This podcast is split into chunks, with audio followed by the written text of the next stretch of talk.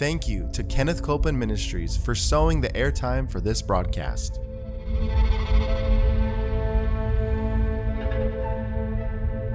There's enough power in every sick room and in every hospital room to raise up that sick one. That may be describing you. Yes, You yes. may be in a sick room. Yep. You may be in a hospital room. And I want to remind you power is present. That power is there to do a work. Believe in what's present, not trying to get something, but notice that He's already made it yours. It's present right where you're at. Say, I receive that power. I receive that power. I receive it right now. I receive it right From now. From the top of my head The top of my to the head, soles of my feet. the soles of my feet. We are so glad to have you with us today for Jesus the Healer. We have been taking really several months now, and God directed us to teach on the mind. And you know what? We're not done yet. We're just going to keep going some more because it is such a vast subject. And I tell you, I don't care who you are, you need to know what the Word says about your mind because you got one. And not only that, you can't get away from it. so, since we live with our minds, we might as well have a mind we can live with, right? A mind that blesses our lives and and and to know how to think right and what is the right kind of think thought life for us. Um, one thing we don't want to do is not pay attention to our thought life. So many times people are just living their life without even aware what's going on up here. And I tell you what, when we pay attention to our thought life, then we can choose our thoughts. And our thoughts aren't forced upon us, but we choose them. Amen. We've been starting in 2 Timothy chapter 1 and verse 7 has been our golden text that we have started with in all of these episodes, and we're going to continue again. Paul was writing to Timothy, and he said this For God has not given us the spirit of fear. Aren't you glad to know what he hasn't given us? Yeah, amen. Uh, no remnant of fear. That means for the rest of our lives, fear free. That's what God authored for us. Now we have to we have to put a demand on that. Anything anything of fear that comes, we say, not mine, not mine. And you have to answer it and talk to it. Because God has not given us a spirit of fear, but what He has given us is that of power. We could say this authority, anointing. He's given us power, He's given us love, and His love, but not only this, He's given us a sound mind. And a sound mind belongs to us in Christ. That's part of our inheritance. Jesus, He bore not only sickness and sin, He bore the tormented mind so that yours could never be tormented again if we cooperate with Him. Amen. I like what the Amplified Translation says describing a sound mind. It says that that mind is calm, that that mind is well balanced, that mind is disciplined. Look at that, that's a big word, right? Discipline, and it's controlled. Amen. That means that your, your mind doesn't just run off with your life and take it in a wrong direction. If we don't if we don't do something with our thought life, the mind can ruin our life.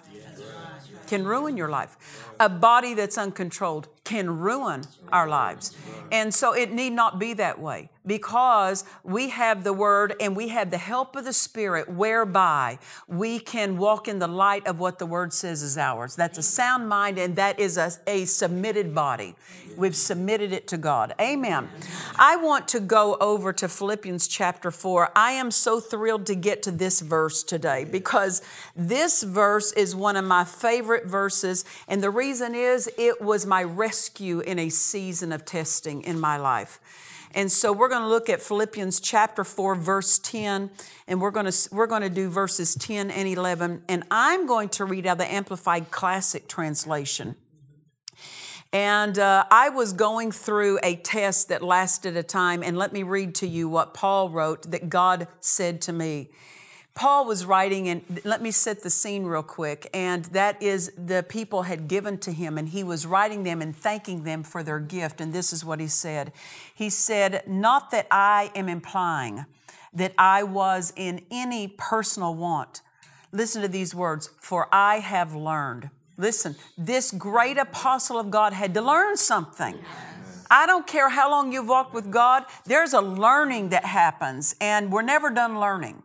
And this wonderful apostle said, For I have learned. We could say, Paul, what have you learned? I learned how to be content. Content, now listen, content is not content with something, but content in something. Um, he wasn't content to be in prison, but he was content while he was in prison. And so when he says, I've learned how to be content, that doesn't mean accept everything that comes your, li- uh, comes your way and swallow it as part of your life. If it didn't come from God, uh, don't, do not settle for it.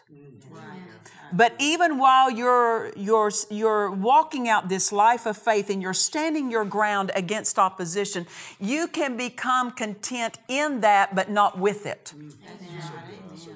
And uh, because everything you're okay with, God will let you have. If you're okay with having things that trouble your life uh, and you don't take a stand against it, God, God will not intervene and usurp your authority. So when, don't misunderstand this wording Paul gave when he said, I've learned how to be content. That doesn't mean if, if, if pain comes, I need to be content with it. No, we're not content with what God didn't author. So he said, I have learned how to be content. And then he goes on, and I like what the Amplified says. It basically gives us a definition of what he means by this this word content, satisfied to the point where I'm not disturbed or disquieted in whatever state I am. Now, when we read that, think of this. He's sitting in a prison and he says, I've learned something while I've been in here. I've learned how to be uh, undisturbed. I've learned how not to how to not be uh, disquieted. In what listen to this, whatever state I am, not just the good state, not just the peaceful state, not just a setting that is pleasing and desirable, but he said, in a state that is a difficult state, he says, I've learned how to be content in it. Meaning this, you don't have to wait for circumstances to change for you to be content. You don't have to wait for circumstances to change for you to be at peace. You don't have to wait for circumstances to change for you to have victory. Now, think about it. Now, let me flip over to another passage when Paul, and I'm not going to read there, but I'll just quote it to you. When Paul and Silas were beaten, thrown in prison, remember that? It's one of the most outstanding features to me about this story. They prayed and they sang praises. While they sang praises, the anointing of God came into manifestation. And that anointing, uh, it broke off the chains off their hands, off their feet. It opened prison doors. And the thing that is so impressive to me, because I mean, in the natural, if you and I were in that situation, the door flew open, baby, I'm out, right? that we, we they, up and out. God just made my way of exit. They sat in the same place without moving. Why did they do that? They were content. Uh-huh. Meaning this, they had exited before the door opened. They weren't waiting for the door to open. No matter what you're going through, you have an exit road. Amen. And the word is your exit out. You don't have to wait for circumstances to be pleasing before you're pleased. You don't have to wait for uh, you don't have to wait for opposition to leave you alone before you're at peace. And this is what is so great about a sound mind is you're not waiting for exterior things to give you permission to be at peace. The peace is on the inside of you and you draw it up and out of that flow of peace you dominate the circumstances that are against you. Now that's that's the victory flow. Uh, so many people think that victory is when things leave them alone. Opposition leaves them alone. Tests and trials leave them alone. But victory is I don't care what shows up, it doesn't change me. Amen. Hallelujah. And so much of the time, people are just waiting to have joy and waiting to be at peace when things are in place. But real victory doesn't have to have things in place because the victory flows from within and you dominate out of that place on the inside. Amen.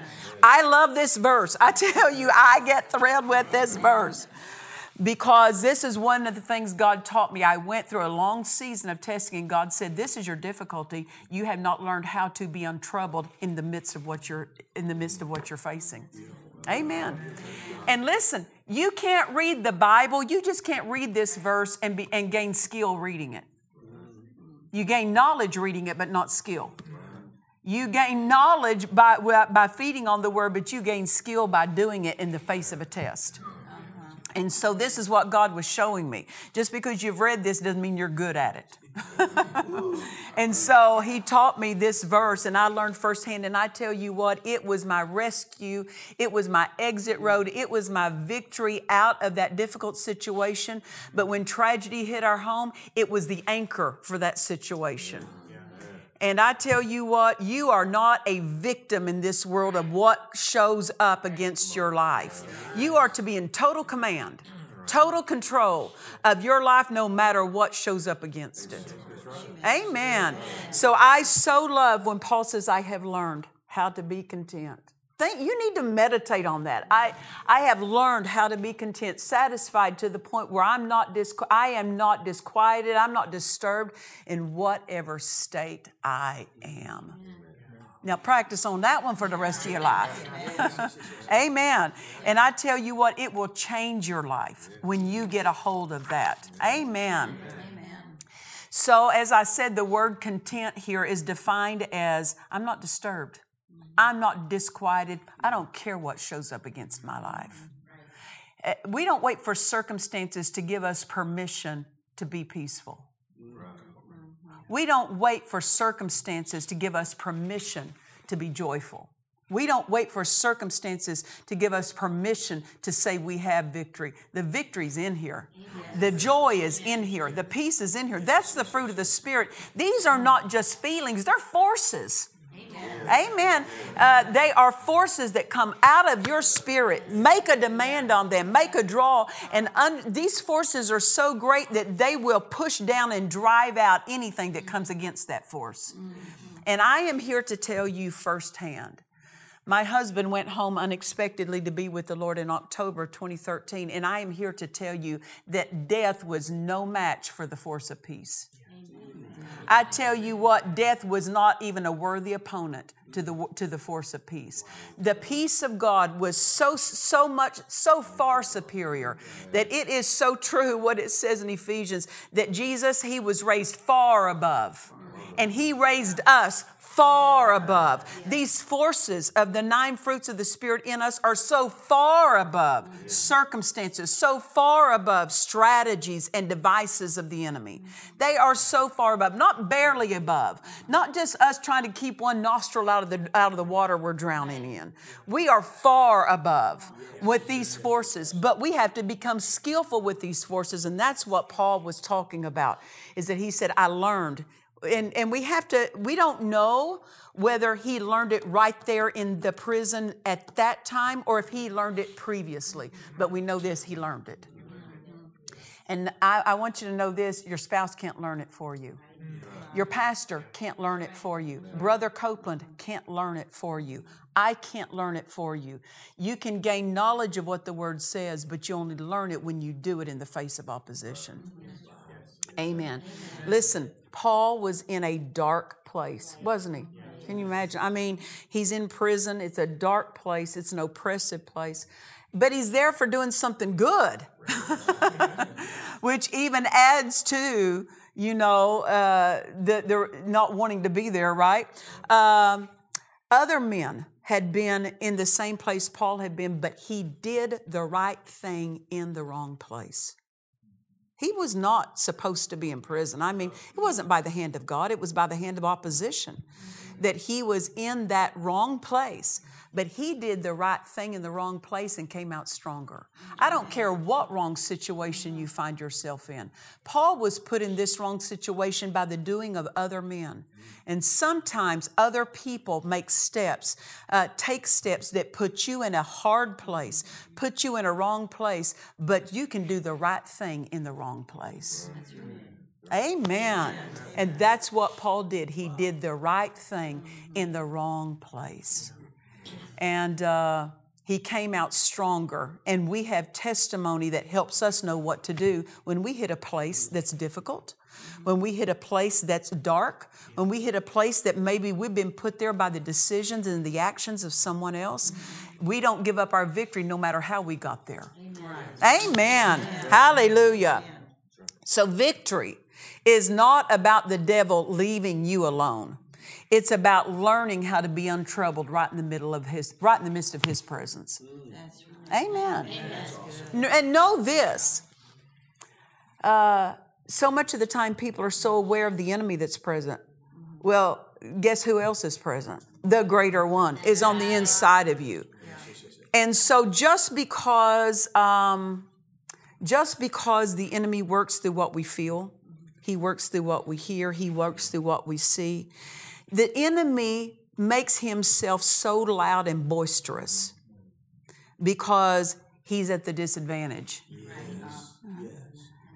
You know, um, kids on a playground, you can have what they call the playground bully, right? Everybody's been acquainted with that term or that person at some time. And you had the playground bully, but if you had somebody who knew that if, if the bully harasses them, they know I can take you out. When, they, when you know I can take out that bully, you don't have to be loud. Mm-hmm. When you're unsure, that's when you get loud. So that's why the greater one in you does not have to get loud when the enemy shows up with all of his threats, with all of his talk, with all of his feelings, with all the circumstances that are so loud that what happens, people, people's attention goes to what's loud. You need to go with what is strong. What's greater is the greater one in you, not with the louder one. And that's why the devil's got to be so loud because he's at the disadvantage. Jesus stripped him, spoiled him, defeated him, and he is completely a defeated foe. So he's got to throw all this this volume at you the volume of feelings, the volume of wrong think, of wrong thoughts, because he's got to get you distracted from the greater one that's on the inside of you. So I say you're authorized to ignore loudness. Amen. I don't care how loud circumstances get. I don't care how loud threats get against your mind. You're authorized to ignore them based on who's in you. Amen. And so I just remind you no matter what you're feeling today, those things, those symptoms, those feelings, that depression, that oppression may be very felt, but it will never it will never diminish the greatness of the greater one in you. That's right. And that's what we're to stay focused on. That's what a sound mind stays focused on. Amen. Amen. Victory is not about the devil leaving you alone. That's not our job, is to get the devil to leave us alone. Our job is to know what to say when he shows up. Our job is to know what to believe in the face of opposition. Amen. Our job is to know what to do in the face? What is our action to take in the face of opposition? I love Psalm chapter 23. You know it. The Lord is my shepherd, I shall not want. He maketh me to lie down in green pastures. He leads me beside the still waters. He restores my soul. How does it restore my soul? As we renew our minds with His word. As we feed on the word, he, re- he restores our soul. He restores my soul. But look at verse 5. I want you to see what verse 5 says. It says, Thou preparest a table before me.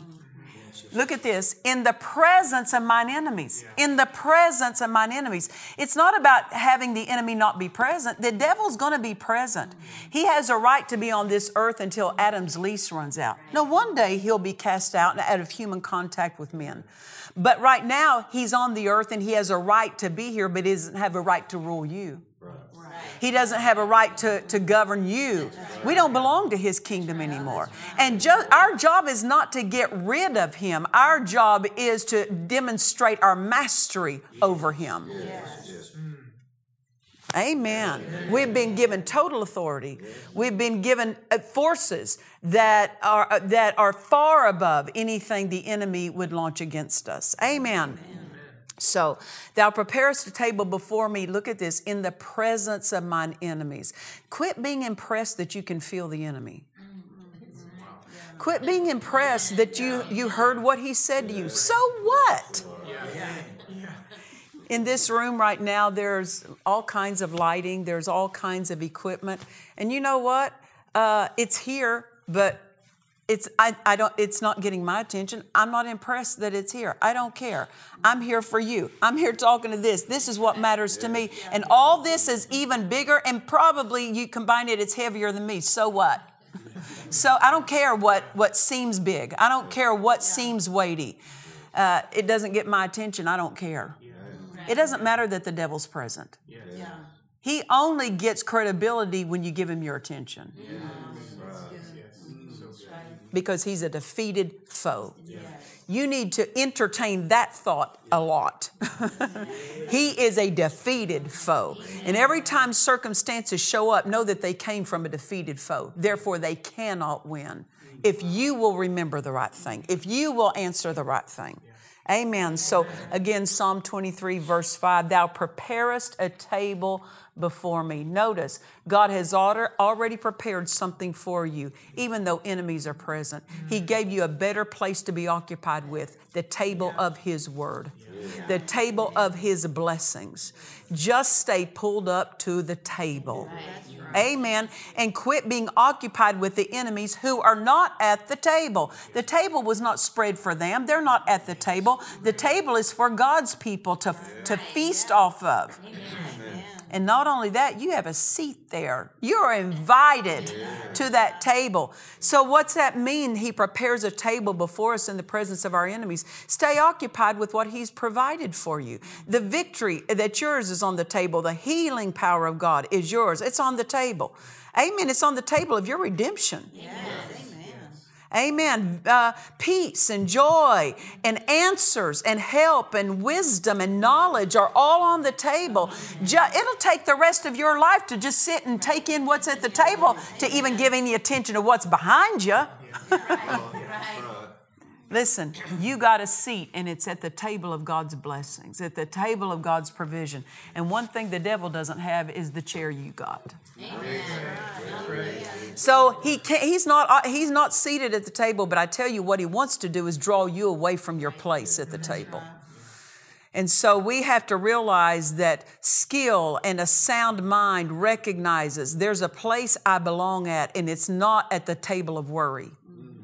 It's not at the table of fear. I'm at the table of God's provision, the table of God's abundance, the table of God's provision. So, what, what do you do at that table? Respond to the table. Respond to that table. You know, you could be very hungry in life. You could have a real need for some nutrition in life. And people could say, Hey, we, we invite you to come over for dinner. And you could sit there. They, they set a table for you, you a place for you. You've got a chair. But if you just sit there and just look at the table, it doesn't matter if you don't partake. that you can uh, you can fail with your answer right in front of you. You can fail with your answer really on the inside of you if you don't partake of it. That's when uh, that's when you end up doing without. So uh, let's not only just know what's in us, let's be partakers. Yeah of that divine nature. Partake of it. The nature of God is in us, the life of God is in us. Partake of that. How do you do that? With your words, with what you say, with your thought life, with what you meditate on, with your actions. Amen. The actions you take, all of these things play a role in partaking of what's at the table. So you say, Well, Pastor Nancy, I need healing. How do I partake of it? Say, Father, I thank you that healing's on the table of my, of my redemption. You've already made it mine. You've laid it. And the thing is, God laid it at, He laid it out on the table of our redemption. He's not taking it back. Right. Mm-hmm. So it's up to us to partake. What did they do? You'll remember when the Hebrews were in Egypt before God delivered them. And remember what he said um, the night before they were to be delivered out of there. God gave Moses an instruction to give to his people. And he said, Take the Passover lamb. And he said, Eat all of it. And then he said, Put the blood of it on the doorpost. And that spirit of death, not from God, but from hell. That spirit of death that came through could not bypass the blood. But it said there also that when they came out of Egypt, there was not one feeble one among them. Why? They ate. They ate of that lamb that was a type of Jesus' body broken for ours. They partook of that. And the thing that's so impressive, now think of this it says there was not one feeble one among them, regardless of age regardless of what the condition they might have been born with. That night, everybody got healed. Why? Because they ate what was on the table. These were slave bodies. They had been worked hard, they had been abused, they had been neglected. These were bodies who had been overworked and mishandled. And by eating what was on that table that night, there was not one feeble one among them. And we have a better covenant. Come on. I mean, this stuff thrills me. Amen. He's prepared a table. Eat of it. Eat of those healing verses. The, the word is your medicine. Proverbs 4 and verse 20, verses 20 through 22 talks about it that his, his words are life, their health, their medicine. His word is the medicine he prescribes. As we eat of that word, we're partaking of the table of our redemption. Amen. Amen. Hallelujah. So, uh, our job is to be occupied with the table and quit being occupied and impressed with the enemies that try to draw our attention away from the table. That's why the enemies are there. They're trying to draw us away from what God has made ours. But now you know. Now you know. You're authorized to ignore the enemy. I said you're authorized. One of my favorite testimonies is Smith Wigglesworth, an English preacher whose ministry was on the forefront in the first half of the 1900s. He went to sleep one night, fell asleep, and he was awakened in the middle of the night because he sensed an evil presence in the room. It, it awakened him, meaning it was tangible in the atmosphere. And he rolled over to the side of his bed when he awakened and he saw Satan in manifested form sitting on his bed. And I love this, the mastery of this man of faith. He said, Oh, it's just you. And rolled back over and went to sleep. He didn't stay up half the night rebuking devils and resisting devils and pulling down strongholds and all that. He knew something. And he, he lived skillful in the mastery of his authority. Amen. These things are thrilling. This is, um, this is one of the books that I'm teaching out of today, and it's called Peace Living Free from Worry. We want you to get your copy, it'll be a blessing to you. You can go to dufresneministries.org and get your copy, and we'll send it right out to you. And we're so glad to have you with us today. But as we go today, remember this Jesus is the healer. God bless you. To watch or listen to today's message and other messages by Nancy Dufresne, visit DufresneMinistries.org. Please join us for our annual Ladies Conference at World Harvest Church in Murrieta, California, October 4th through the 6th. Everyone is welcome to attend. For more information, visit our website at DufresneMinistries.org. If you need prayer, please call our prayer line. We have trained ministers on staff who are ready to agree with you for your miracle.